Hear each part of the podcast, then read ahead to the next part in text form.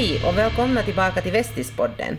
Vi som håller er sällskap i poddens elfte avsnitt är Thomas Sundström. och jag heter Johanna Lemström. Idag kommer mycket av podden igen att beröra corona. I måndags höll Raseborgs stad en pressträff på distans.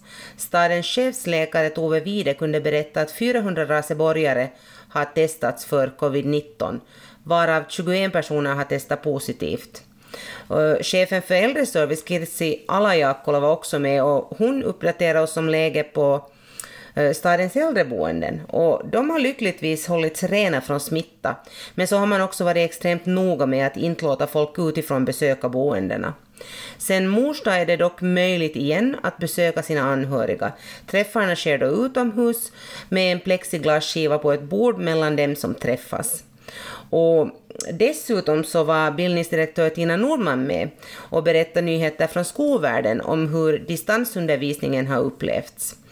42 procent av vårdnadshavarna anser att eleverna klarar distansundervisningen bra. Det är intressanta siffror du kommer med. Och en annan coronanyhet bjöd regeringen på i tisdags. Då meddelade man att restaurangerna igen får öppna från den 1 juni, men under mycket strikta förhållanden. Senast klockan 22 måste det sluta sälja alkohol och klockan 23 måste det stänga. Ja, reaktionerna på det här från, från västnyländska krögare så kunde man läsa om i gårdagens Vestis. Och de var nog besvikna för, för det är mellan klockan 21 på kvällen och 1 på natten som verksamheten är som mest lukrativ. Eh, på samma uppslag fanns en annan restaurangnyhet. Kerstin Eggert som drivit Kerstins lunchhörna i Västishuset i drygt 22 år stänger nästa veckas onsdag. Och ganska omgående så kommer stället att börja renoveras och hyresvärden, Kjell Danielsson från KMK Invest, avslöjar att den nya hyresgästen är Päivi Purontaus som sedan tidigare har restaurang Piazza i Ekenäs. Hon ska driva båda restaurangerna nu. Eh, Så i vårt hus får vi se fram emot något nytt. Ja, det får vi. Men för att ännu återgå lite till corona. Idrottsvärlden har ju stått mer eller mindre stilla sedan mars. Årets säsong lär, oberoende av gren, påverkas. Men nu är man kanske lite på väg tillbaka igen. I Tyskland spelas det fotboll igen och också i Finland börjar vi dags. Först ut enligt nuvarande planer är i så fall division 3-lagen med BK46 och Ekenäs IFs Akademi i spetsen.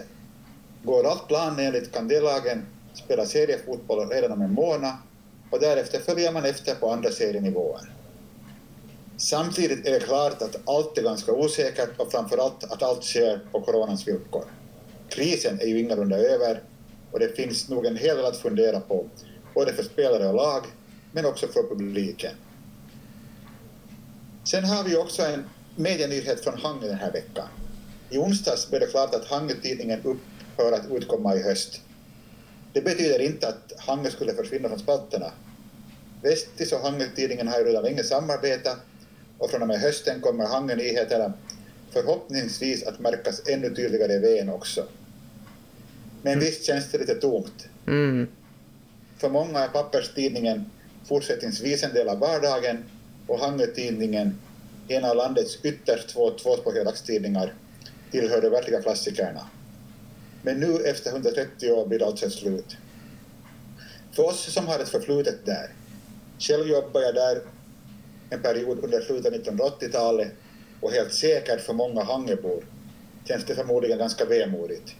Men vi får hoppas att läsarna hittar fram till Vestis istället. Ja, det får vi hoppas. Och jag håller helt med, det, det är nog lite vemodigt. För jag började faktiskt min journalistbana på just Hangötidningen 1992. Hör, tänk vad åren går, det är snart 30 år sedan dess. Ja. Ja. Och, och nu har också tiden rusat iväg och, och vi får än en gång tacka för sällskapet. Ha ett skönt veckoslut. Ha det så bra. Hej då! Bye bye! Kom ihåg att gå in på www.vastranyland.fi när som helst under veckan och läs det senaste från Västra Nyland.